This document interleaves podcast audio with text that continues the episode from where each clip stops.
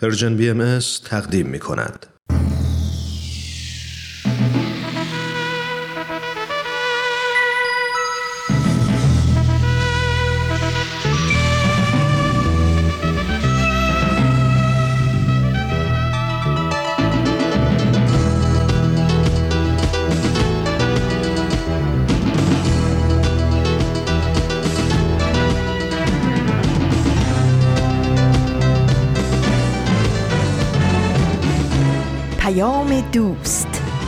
برنامه ای برای تفاهم و پیوند دلها.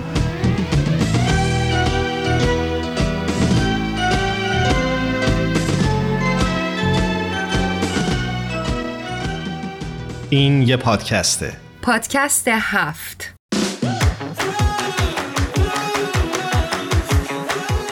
امروز جمعه 11 شهریور 1401 خورشیدی برابر با 2 سپتامبر 2022 میلادیه. این 120 مین قسمت از پادکست هفته.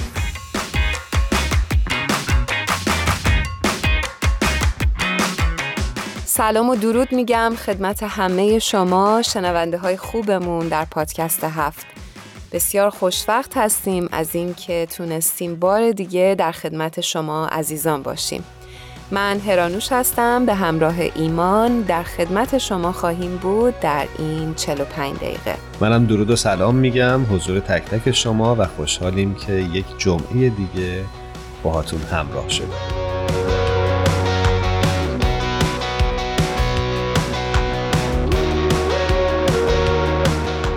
و اما موضوع برنامهمون.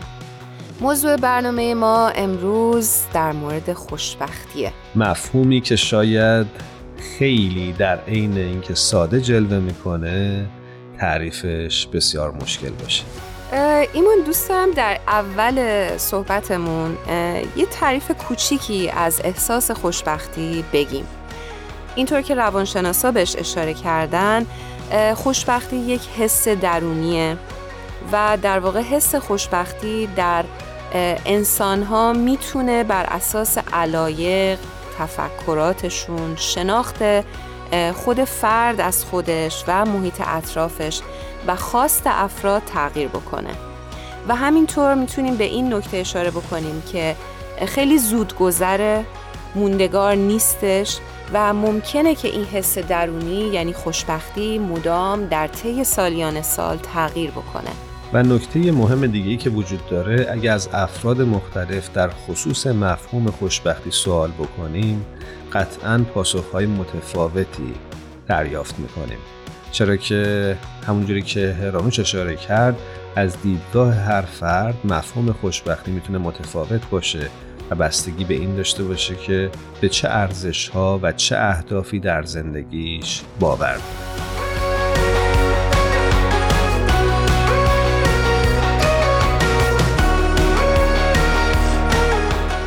مطلبی که فکر می کنم که آغاز خوشبختی باشه البته از نظر من اون زمانی هستش که ما شرایط و واقعیت موجودمون رو در هر حالی که هستیم میپذیریم. و اون موقع به نظر من آغاز راه خوشبختیه. پذیرش واقعیت های زندگی و توانایی ها و محدودیت هامون همونجوری که گفتی می‌تونه اولین قدم در مسیر خوشبختی باشه. دقیقا. یعنی فکر می‌کنم که وقتی ما این مسائل زندگیمون و تمام مشکلاتش رو با دید باز نگاه بکنیم و بپذیریمش آرامشمون بیشتر میشه و بعد فکر می‌کنم در مسیر خوشبختی قدم برمیداریم.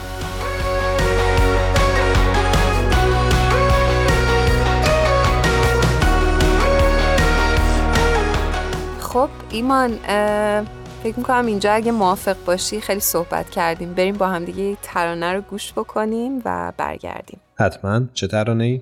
ترانه نشود فاش کسی آنچه میان من و توست از سارا ناینی عزیز. بسیار عالی. گوش می‌کنیم.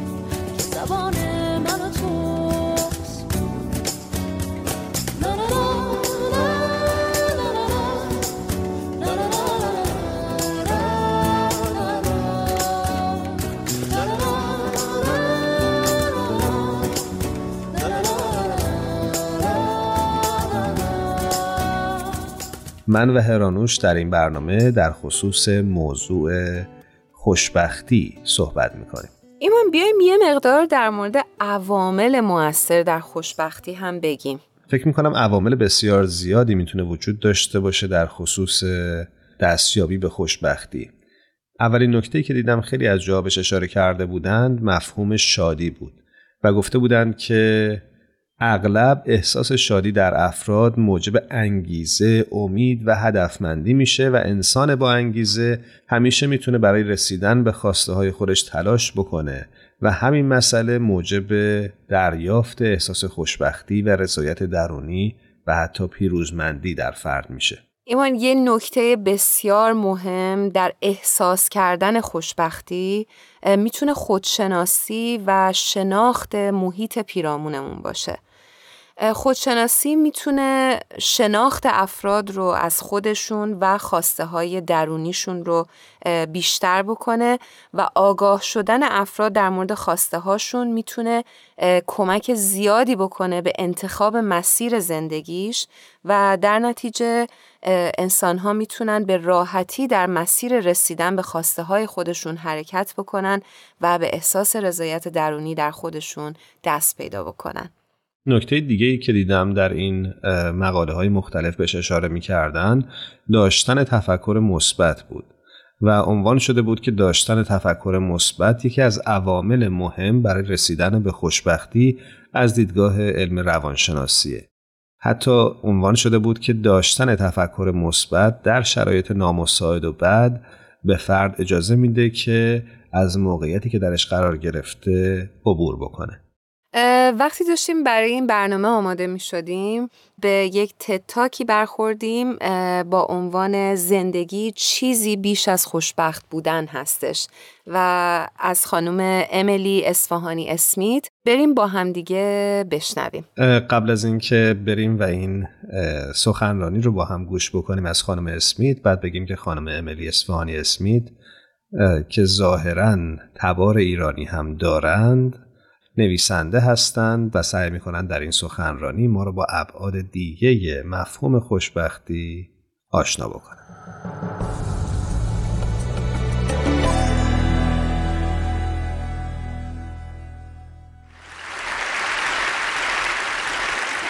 I used to think the whole purpose of life was pursuing happiness. قبلا اینطور فکر می کردم که تمام هدف از زندگی پیدا کردن خوشبختیه. همه می‌گفتن موفقیت راه رسیدن به خوشبختیه. بنابراین من رفتم به دنبال کار ایدئال، دوست پسر ایدئال، آپارتمان زیبا. ولی به جای اینکه احساس رضایت کنم مضطرب و سرگردان بودم و فقط من نبودم که این حس رو داشتم. دوستانم هم همین درگیری رو داشتن. در نهایت تصمیم گرفتم برم دانشگاه و روانشناسی مثبتگرا بخونم تا بفهمم چه چیزی واقعا باعث خوشحالی آدم ها میشه. ولی اون چه اونجا فهمیدم زندگیم رو عوض کرد. آمار و اطلاعات نشون می‌داد به دنبال خوشبختی بودن می‌تونه آدمها را بدبخت کنه و اون چه واقعا من رو تحت تأثیر قرار داد این بود. آمار خودکشی در سراسر جهان بالا رفته. علا رقم این که زندگی انسانها در حال بهبود تقریبا با هر استاندارد قابل تصوری که در نظر بگیریم. یک جور خلا داره آدمها رو عذاب میده و حتما لازم نیست از نظر پزشکی افسرده باشین تا احساسش کنین. فکر می کنم همه ما دیر یا زود از خودمون می‌پرسیم همش همینه و بر اساس این پژوهش آنچه این نامیدی رو پیش بینی می‌کنه فقدان خوشبختی نیست فقدان یک چیز دیگه است فقدان داشتن معنا در زندگی But that raised some questions for me. اما این موضوع برای من سوال برانگیز شد. آیا در زندگی چیزی بالاتر از خوشبختی هم هست؟ و تفاوت میان خوشبخت بودن و داشتن معنا در زندگی چیه؟ روانشناسان زیادی خوشبختی را وضعیتی از آسایش و راحتی تعریف می کنند. اینکه در لحظه احساس خوبی داشته باشی. روانشناس مشهور مارتین سلیگمن میگه معنا از تعلق داشتن و در خدمت چیزی فراتر از خود بودن میاد. فرهنگ ما نگاهی وسواسگونه به خوشبختی داره. ولی من متوجه شدم که به دنبال معنا بودن مسیر رضایت بخشتری است. و تحقیقات نشون میدن افرادی که در زندگی معنا دارن آدم های مقاومتری هستند. در مدرسه و محیط کار موفق ترن و حتی عمرهای طولانی تری دارن.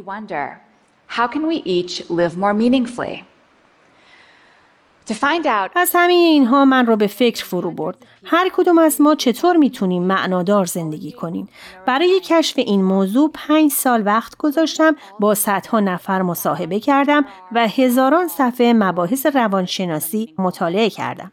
با جمعبندی تمام اینها فهمیدم چیزهایی وجود دارند که من اسمشون رو گذاشتم چهار ستون یک زندگی معنادار. اولین ستون تعلق داشتنه. تعلق داشتن از بودن در روابط میاد. جایی که به درونیات شما ارزش داده بشه. ولی بعضی گروه ها و روابط نوع سخیفی از تعلق رو به نمایش می‌گذارن. بر اساس اینکه از چه کسی متنفرین نه برای اون چه خودتون هستین. تعلق واقعی از عشق سرچشمه می‌گیره. در لحظه های بین افراد زنده است. شما می‌تونین انتخاب کنین تعلق به دیگران رو گسترش بدین. Here's an example. یک مثالش اینه. هر روز صبح دوست من جاناتان یک روزنامه می‌خره. از یک فروشنده خیابونی در نیویورک. ولی اونها فقط یک داد و ستد مالی ساده ندارن. اونها مکس می‌کنن، با هم حرف می‌زنن و با همدیگه مثل انسان رفتار می‌کنن. ولی یک بار جاناتان پول خورد به اندازه کافی همراهش نبود و فروشنده گفت مهم نیست. ولی جاناتان اصرار کرد که پرداخت کنه. پس رفت به مغازه و یک چیزی که لازم نداشت خرید برای اینکه پول خورد بگیره. ولی وقتی پول رو به فروشنده داد فروشنده عقب کشید. بهش برخورده بود. او خواسته بود یک کار محبت آمیز انجام بده ولی جاناتان دست رد به سینش زده بود.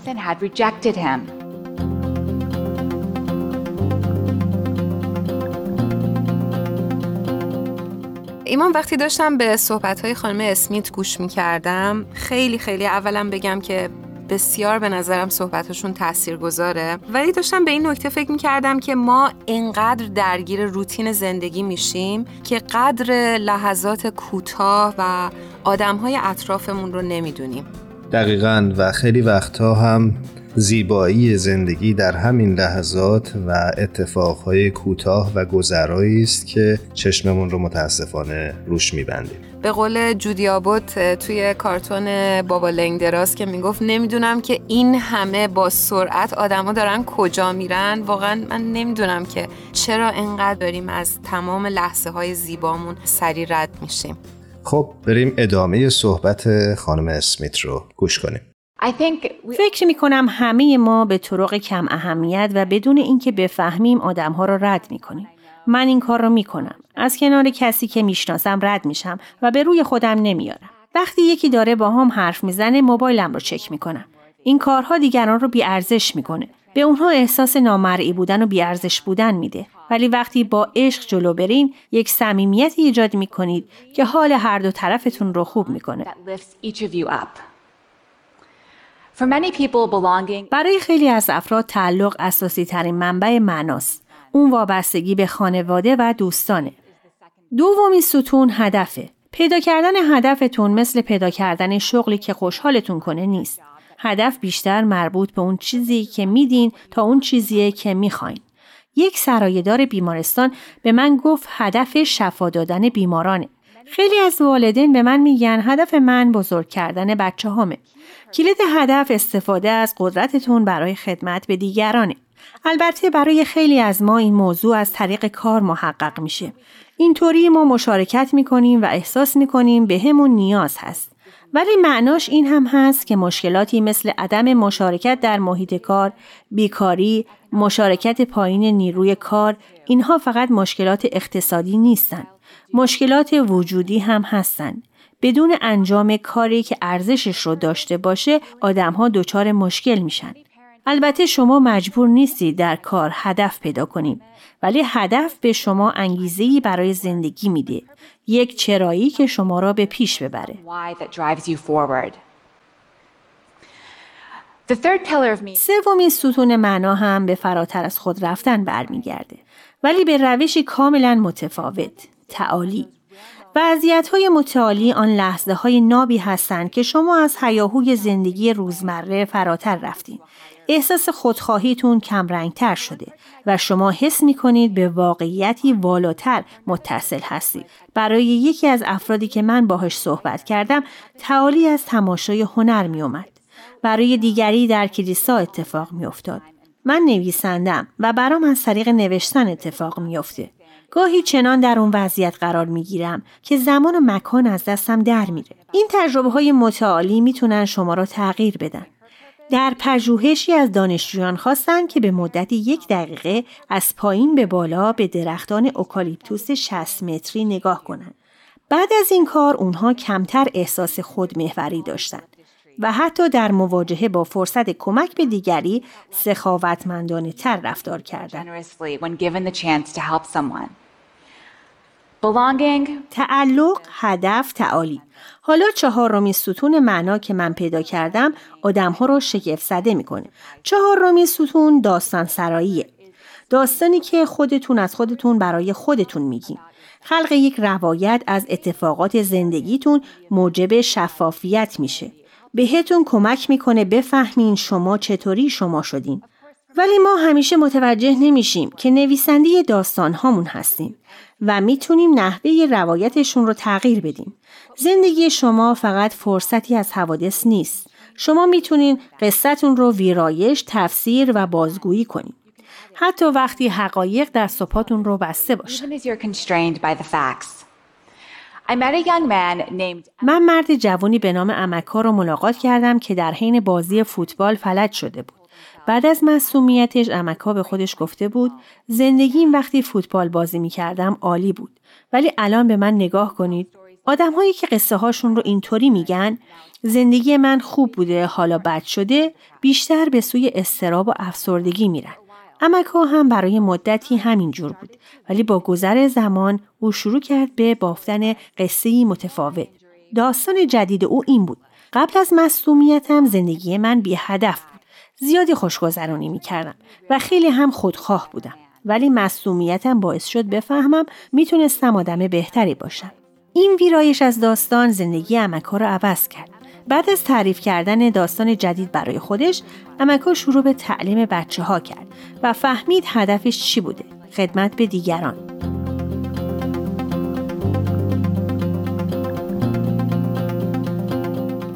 ایمان این مطلبی که خانم اسمیت بهش اشاره کردن من مدتیه که حقیقتا درگیرشم.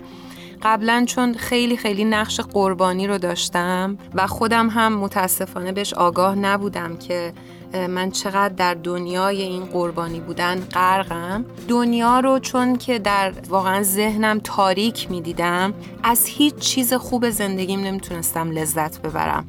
دوست داشتم این رو با شنونده هامون شریک بشم که مشکلات در زندگی همیشه هست و تا آخر عمر هم خواهد بود. و این یک واقعیت حتمیه که ما نمی‌تونیم ازش اجتناب بکنیم. ولی می‌تونیم لحظاتمون رو زیبا ببینیم و ببینیم که اون گذشته که ما پشت سر گذاشتیم چقدر در زیبا شدن الان زندگیمون در واقع تاثیر گذاشته. یعنی در واقع از گذشتهمون می‌تونیم درس بگیریم یا می‌تونیم باهاش بشکنیم.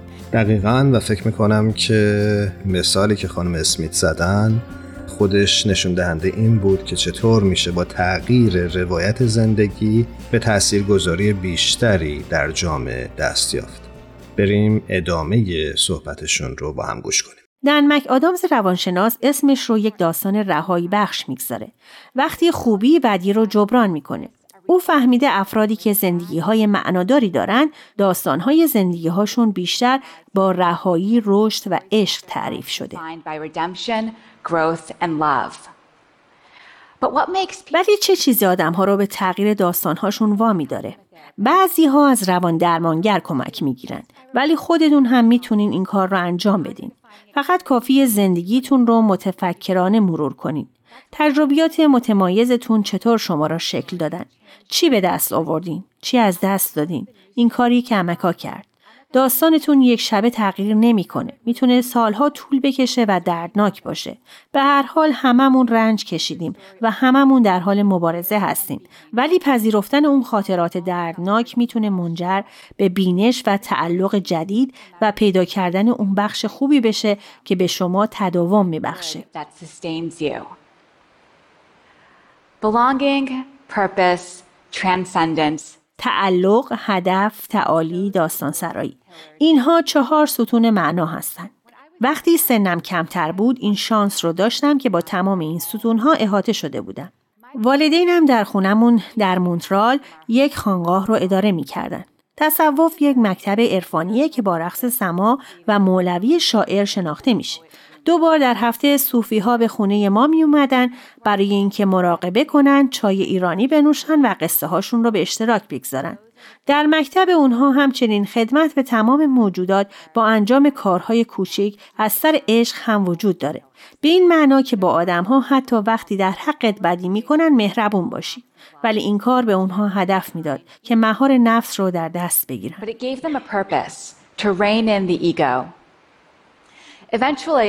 بالاخره من خونه را ترک کردم که برم دانشگاه و بدون آموزه های روزانی تصوف در زندگیم احساس یک کشتی بیلنگر را داشتم و شروع کردم به پیدا کردن چیزهایی که به زندگی ارزش زندگی کردن میده. این چیزی بود که من را به این مسیر انداخت. با نگاه به گذشته حالا می‌فهمم که خانقاه یه فرهنگ معنایی واقعی داشته. ستونها بخشی از معماریش بودند و حضور این ستونها به همه ما کمک کرده عمیقتر زندگی کنیم. The pillars were part of the architecture and the presence of the pillars helped us all live more deeply. البته همین اصول در مورد جوامع قدرتمند دیگه هم صدق می‌کنه. هم خوبهاشون و هم بدهاشون. باندهای تبهکار، فرقه ها، اینها فرهنگ های معنایی هستند که از این ستون ها استفاده می کنند و به آدم ها چیزی میدن که برای زندگی کنند و بمیرن. اما دقیقا به همین دلیله که ما به عنوان جامعه باید جایگزین های بهتری پیشنهاد بدیم.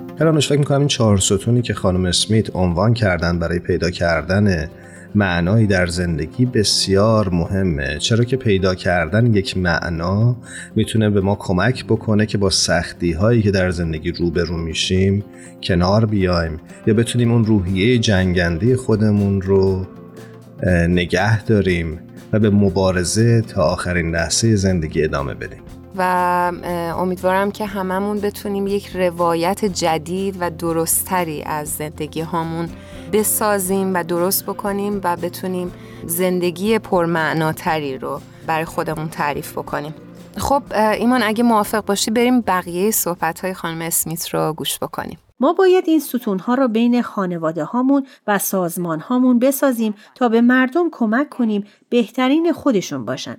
ولی داشتن یک زندگی معنادار به تلاش نیاز داره. یک فراینده در جریانه. هر روزی که میگذره ما دائما در حال خلق زندگی هامون و اضافه کردن به قصه هامون هستیم و بعضی وقتها ممکنه از مسیر خارج بشیم. And sometimes we can get off track. Whenever that happens to me, هر موقع این اتفاق برای من میفته یاد تجربه قوی که با پدرم داشتم میافتم. چند ماه بعد از اینکه از دانشگاه فارغ و تحصیل شدم بابام دچار یک حمله قلبی شدید شد که می‌تونست اون رو بکشه. او جون سانه به در برد و وقتی ازش پرسیدم توی ذهنش چی میگذشته وقتی که با مرگ مواجه شده او گفت تنها چیزی که می‌تونسته بهش فکر کنه نیاز به زیستن بوده تا بتونه پیش من و برادرم باشه و این بهش اراده داده که برای زندگی بجنگه وقتی برای جراحی اورژانسی بیهوشش کردن به جای شمردن از ده به عقب اون اسامی ما را مثل ذکر تکرار می‌کرده. او می‌خواسته اسمهای ما آخرین کلماتی باشن که روی زمین ادا کرده اگه که مرد. If he died. My dad is بابای من یک صوفی و یک نجاره یک زندگی معمولی داره ولی زندگی خوبی داره. او در حالی که اونجا دراز کشیده بود و با مرگ رو در رو بود دلیلی برای زندگی داشت. عشق، حس تعلق او به خانوادش، هدفش به عنوان یک پدر، مراقبه تعالی بخشش، تکرار اسمهای ما. او میگه اینها دلایل زنده موندنش بودن. این داستانی که برای خودش میگه. That's the story he tells himself. That's the power of meaning. این قدرت معناست. خوشبختی میاد و میره ولی وقتی زندگی واقعا خوبه و وقتی همه چی واقعا بده داشتن معنا به شما چیزی میده که محکم بگیریدش. Something to hold on to. Thank you. با هم به ترانه خوشبختی اثر ماندگار آلبانو و رومینا پاور هنرمندان ایتالیایی گوش خواهیم داد که در ستایش خوشبختی خوانده شده. خوشبختی دست در دست هم رفتن به یک jay دور است. خوشبختی نگاه پاک تو در میان مردم است.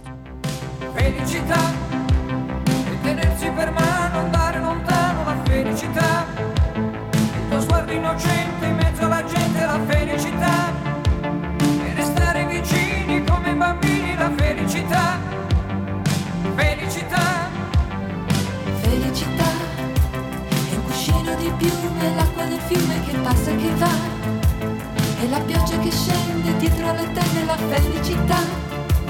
E abbassare la luce per fare pace, la felicità.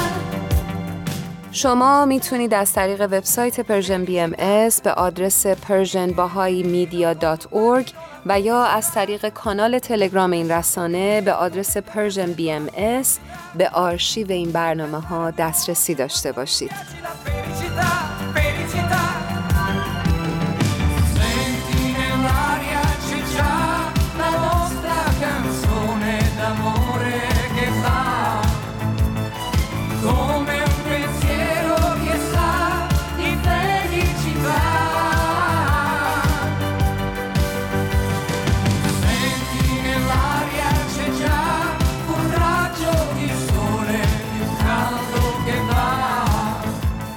دو نکته فکر می‌کنم که از قلم افتاد که جا داره راجبش صحبت بکنیم در خصوص دستیابی به خوشبختی یعنی عوامل موثر بر خوشبختی. دیدم که اشاره شده بود به ارتباطات اجتماعی و اینکه انسان یک موجود اجتماعی و نیازمند ارتباط و تعامل. گرچه که همه ما آدم ها لحظاتی در زندگی نیاز داریم که با خودمون تنها باشیم و فرصت فکر کردن و اندیشیدن داشته باشیم. اما همیشه در کنار این بایستی به بهبود روابط اجتماعیمون با دیگران فکر بکنیم چرا که شاید کلید دست یافتن به یک ذهن سالم و زندگی سالم متعاقبا در ارتباط سالم با دیگر اعضای جامعه خواهد ایمان در ادامه صحبتت من می‌خواستم به یه نکته اشاره بکنم که فکر می‌کنم همه ما در زندگیمون بسیار تجارب زیادی داریم. فکر می‌کنیم که اگر پول زیاد به دست بیاریم مقام به دست بیاریم قدرت به دست بیاریم رابطه عاطفی خوبی داشته باشیم خوشبخت میشیم. و گاهن این اتفاق میفته که به اینها هم می‌رسیم ولی باز هم در درون احساس خوشبختی نمی کنیم. و فکر می کنم اون جایی خوشبختی معنی میده که همونطور که خانم اسمیت صحبت کردن و همونطور که در قبل هم اشاره کردیم خوشبختی حس درونیه و ما فکر می‌کنم هر روز می‌تونیم روی عزت نفس خودمون کار بکنیم و روی اینکه ما آرامش درونی رو وقتی که کسب بکنیم هر چیز کوچیکی رو هم که داشته باشیم می‌تونیم ببینیمش و ازش لذت ببریم و در راه خوشبختی گام بعدی رو در واقع برداریم. ممنونم از توضیحی که دادی و فکر می‌کنم نکته آخر قبل از اینکه بریم با بهمن و فرانک همراه بشیم خوبه که یادآور بشیم به خودمون که در لحظه حضور داشته باشیم و زندگی کنیم. چرا که اگه این اتفاق بیفته قدر لحظه هایی که زنده هستیم رو بیشتر می‌دونیم و این خودش شاید سرآغاز درک خوشبختی باشه. این جملات رو که می‌گفتی حقیقتا یاد این جمله از اروین یالوم روانشناس آمریکایی افتادم که میگه آنچه جاودانه است این زندگی و این لحظه است. دقیقا. خب اشاره می‌کنن که بهمن و فرانک منتظر ما هستند. اگه موافقی بریم باشون همراه بشیم. بله بریم صحبت کنیم. شنونده های خوبمون فرنک عزیز و بهمن جان رو روی خط داریم. بسیار خوشحالیم از اینکه دوباره در خدمتشون هستیم. درود بر شما. فرنک جان بهمن جان منم بهتون سلام و درود میگم. به برنامه خودتون خوش اومدید. درود به این جمع گرم و صمیمی به دوستان خوبم و به شنونده های عزیزمون. خدمت شما دوستان عزیزم و همه شنوندگانمون سلام عرض می‌کنم و امیدوارم در این لحظه که صدای ما رو میشنون حالشون خوب باشه. دوستان همونجوری که حتما شنیدید ما امروز در مورد یکی از اساسی ترین دقدقه های زندگی صحبت می‌کنیم. و می‌خوام ازتون بپرسم که به نظر شما آیا هدف از زندگی به خوشبختی دست پیدا کردن یا نه؟ فرنک جان از شما شروع می‌کنه. سوال سخت از من شروع می‌کنی حواست باشه؟ من فکر کنم که خب همه دنبال خوشبختی هستیم. یعنی اصلا خوشبختی رو اول تعریف کنیم چیه؟ خوشبختی یعنی چی؟ یعنی مثلا که من خیلی خوشحال باشم یا همه زندگی بر وفق مراد من باشه پول داشته باشم خوشگلتر باشم. نمی‌دونم همه اینایی که تو دنیا الان جزو ترین هاست و همین کلمه ترین. من باید ترین باشم تو همه چیزا بتونم خوشبخت باشم. یا اینکه خوشبختی معنی دیگه ای هم داره. شما می‌تونید کمکم بکنید ایمان هرانوش بهمن که معنی خوشبختی دیگه چی می‌تونه باشه؟ فکر می‌کنم برای هر کسی معنی خوشبختی فرق داشته باشه. اینطور نیست؟ چیزی هم که به فکر من می‌رسه این هست که مفهوم خوشبختی همزمان با رشد ما انسانها و تکاملمون به لحاظ عقلی و احساسی می‌تونه تغییر کنه می‌تونه بر بباله و رشد بکنه. یعنی مفهوم خوشبختی یک مفهوم ایستا و ثابت نیست. با ما می‌تونه در یک حرکت سعودی بالا بره. منم با نظر بهمن خیلی موافقم. فکر می‌کنم تعریف واقعا ثابتی وجود نداره در همه زمانهای زندگی شاید دقدقه یک آدم 20 ساله برای خوشبخت شدن با دقدقه یک آدم 70 ساله متفاوت باشه. موافقم و طبعا هم اگر فردی نگاه بکنیم مسلما متفاوته. یعنی برای اینکه دیدگاه آدما به زندگی متفاوته. و این جالبم هست و قشنگم هست. ولی فکر من به این بود که یعنی الان یهود به ذهنم اومد که یکم شاید خوشبختی مفهوم عمومیتر و عامتری داشته باشه. یعنی وسیعتر باشه. یه بیان از حضرت عبدالبها میخوندم که توش مضمون بیان این بودش که سعادت و خوشبختی وقتی اتفاق میفته که هر کس خودش رو خیرخواه دیگران بدونه. حضرت بهاءالله هم در یک بیانی میفرمایند که آسایش هنگامی دست میده در دنیا که هر کسی خودش رو خیرخواه دیگران بدونه. یعنی وقتی خوشبخت هستم که برای دیگران خوشبختی آرزو می‌کنم نه فقط آرزو مهیا می‌کنم. و این خوشبختی شاید به یک لبخند کوتاه هم تموم بشه ها. یعنی مثلا یک لبخند کوچیکی که الان یه بچه کوچیک می‌زنه به خاطر یه شکلاتی که بهش دادم. یا حالا قدم های بزرگتر من مثال خیلی کوچیکی زدم. در واقع هر قدمی که برداریم برای که دیگران رو خوشحال بکنیم تحت هر شرایطی. ما داریم در حالی از خوشبختی صحبت می‌کنیم که خیلی از جاهای دنیا واقعا در مشقت هستن. و خب صحبت در مورد خوشبختی وقتی که این همه سختی هست نمیگم بدبختی چون با این کلمه موافق نیستم این همه سختی و مشقت در دنیا هست از خوشبختی و آسایش حرف زدن کار آسونی نیست. ولی تحت هر شرایطی به نظر من میشه کمک کرد که دیگران اون لحظه آروم و خوش باشن. حالا چه جوری باید پیدا بکنیم؟ نمی‌دونم با خوندن شعر زیبا. با خوندن بیان زیبا. اگه بشه کمک مالی کمک معنوی هم فکری شنیدن یک آدم. من که حرفاشو بشنوم وقتی درد دل داره می‌کنه. یه جوری کمک کنم که یه نفر لحظاتی رو آروم بگیره حتی در سخت ترین شرایطش. و اینجوری به نظر میاد که ما وقتی برای هم میکوشیم داریم جامعه ای رو می‌سازیم که توش آرامش و صلح و همدلی و همراهی هست. فکر کنم این مثال رو قبلا هم توی جمعمون زده باشیم ولی یه بار دیگه می‌خوام تکرارش بکنم که یه انیمیشن درست کرده بودن یه شرایطی بود که مثلا ظرف غذا وسط بود یه عده آدم دورش نشسته بودن. دست این آدم ها خم نمی‌شد تا نمی‌شد که غذا بخوان بذارن دهن خودشون. فکر کنم شماها دیده باشین. بله. شرایط یکی بود. یکیشو کرده بودن. تصویرش شده بود جهنم اون یکی شده بود بهشت. چطوری در جهنم هر کس تلاش می‌کرد که با این دستی که تا نمیشه خودش غذا بخوره. خب این تا نمی‌شد و نمی‌تونستن غذا بخورن و همه لاغر مردنی و نحیف و داغون بودن. اون یکی چطوری بود؟ چون این دست ها خم نمی‌شد همه به هم غذا می‌دادن. چون راه دیگه نداشتن برای غذا خوردن. و اینطوری همه سیر و توپل بودن برای اینکه همه به هم غذا داده بودن.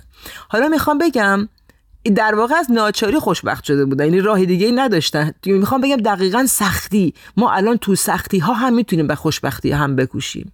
ولی چه وقت بهتر میشه که وقتی حتی این سختی ها روی ما نیست هم حواسمون باشه که برای خوشبختی هم بکوشیم. چون اصلا فضل انسان در اینه. خوش به حال اون انسانی که می‌تونه تو زندگیش به هر طریقی که براش ممکنه سعادت رو برای همگان بخواد نه برای خودش. به نظر من اینجوری خوشبختی می‌تونه یک روی به ما بنمایانه. دقیقا. بسیار عالی. خیلی ممنون فرنک جان. خواهش می‌کنم ازم. بهمن جان خواستم در این قسمت ازت بپرسم که شما نظرت نسبت به خوشبختی چیه؟ حقیقتش رو بخواین مفهوم خوشبختی و معنایی که می‌تونه در زندگی داشته باشه سالهای زیادی هست که فکر و قلب منو به خودش مشغول کرده و هنوز هم من بهش زیاد فکر می‌کنم. از یک مطلبی خیلی هیجان زده شدم بعد از اینکه صحبتهای فرانک رو شنیدم. اون هم این بود که دیدم آنچه که آموزه های آین بهایی در این رابطه در اختیار ما قرار داده چقدر با علمی که در این زمینه پیشرفت کرده در هارمونی و هماهنگیه. حالا براتون بیشتر توضیح میدم. آبراهام مزلو یکی از روانشناسانی هست که من به شخصه خیلی ازش ممنونم بابت آنچه که به یادگار گذاشته چون واقعا درس گفتارهاش و مخصوصا هرمی که به هرم مزلو معروف هست توی زندگی به من خیلی کمک کرده.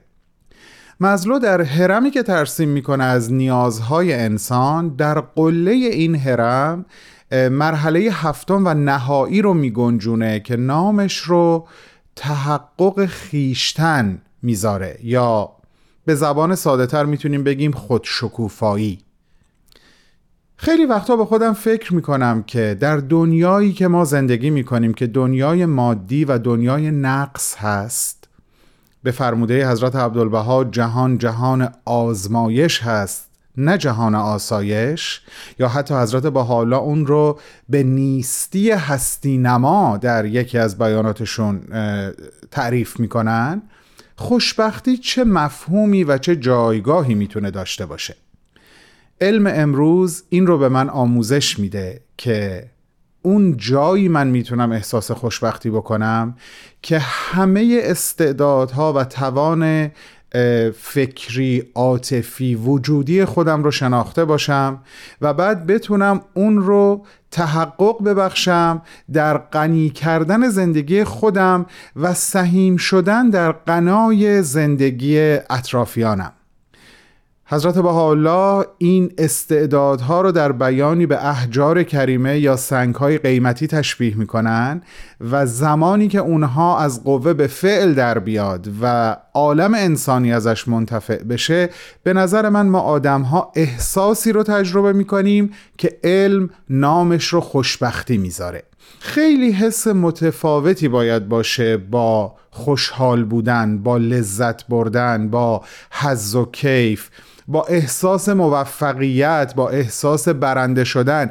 به نظر من احساس خوشبختی خیلی والاتر و بالاتر از این احساس هاست.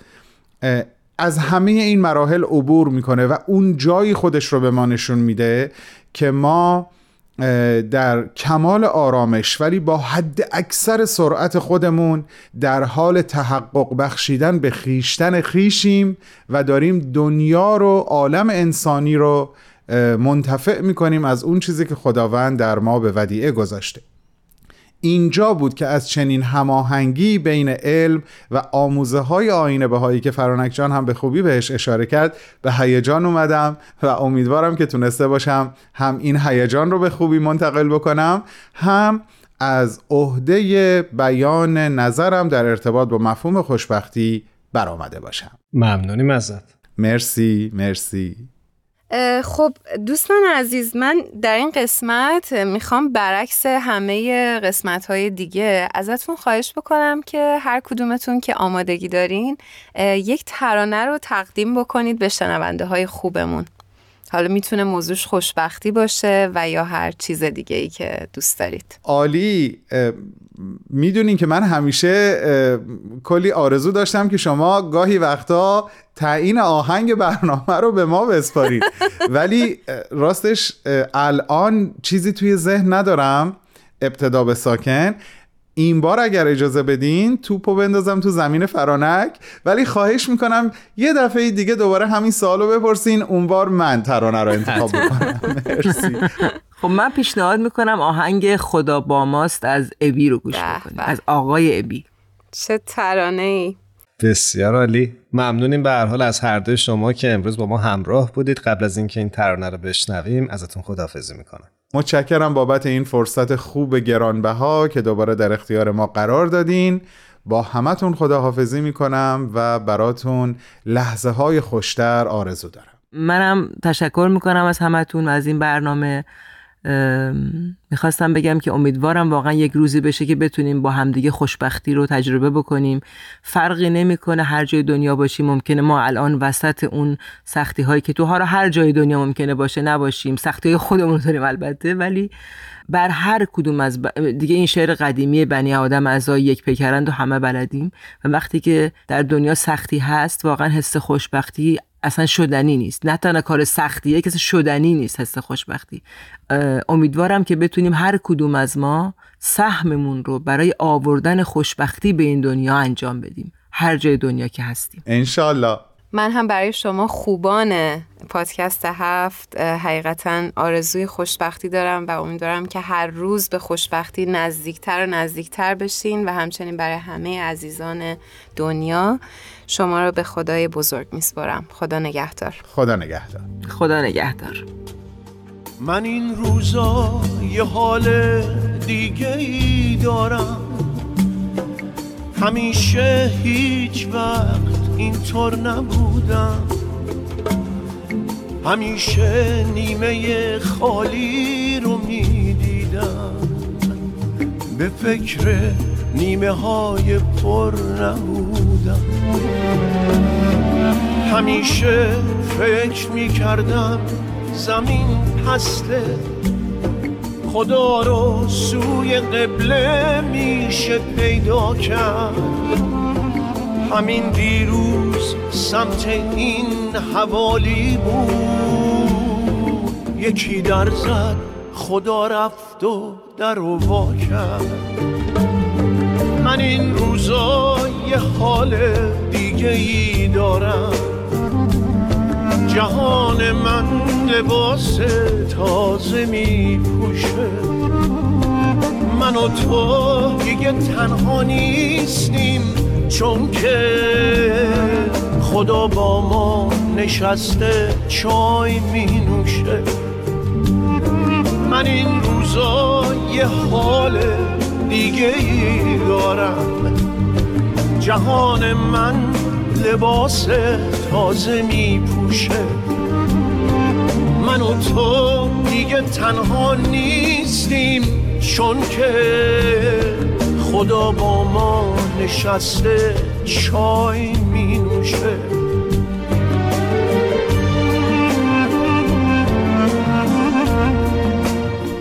ارنست همینگوی نویسنده آمریکایی در کتاب زنگ ها برای که به صدا در میآیند می نویسه دنیا محل زیبایی است و ارزش آن را دارد که به خاطرش جنگید. با تشکر از همه شما شنونده های خوبمون در پادکست هفت که تا این لحظه با ما همراه بودید و ممنون از همه تهیه کنندگان خوب برنامهمون. تارا، میساق و شایان عزیز که ما رو در تهیه این برنامه یاری کردند. هر جا هستید خوب و خوش و سلامت باشید. خدا نگهدار. شب و روزتون خوش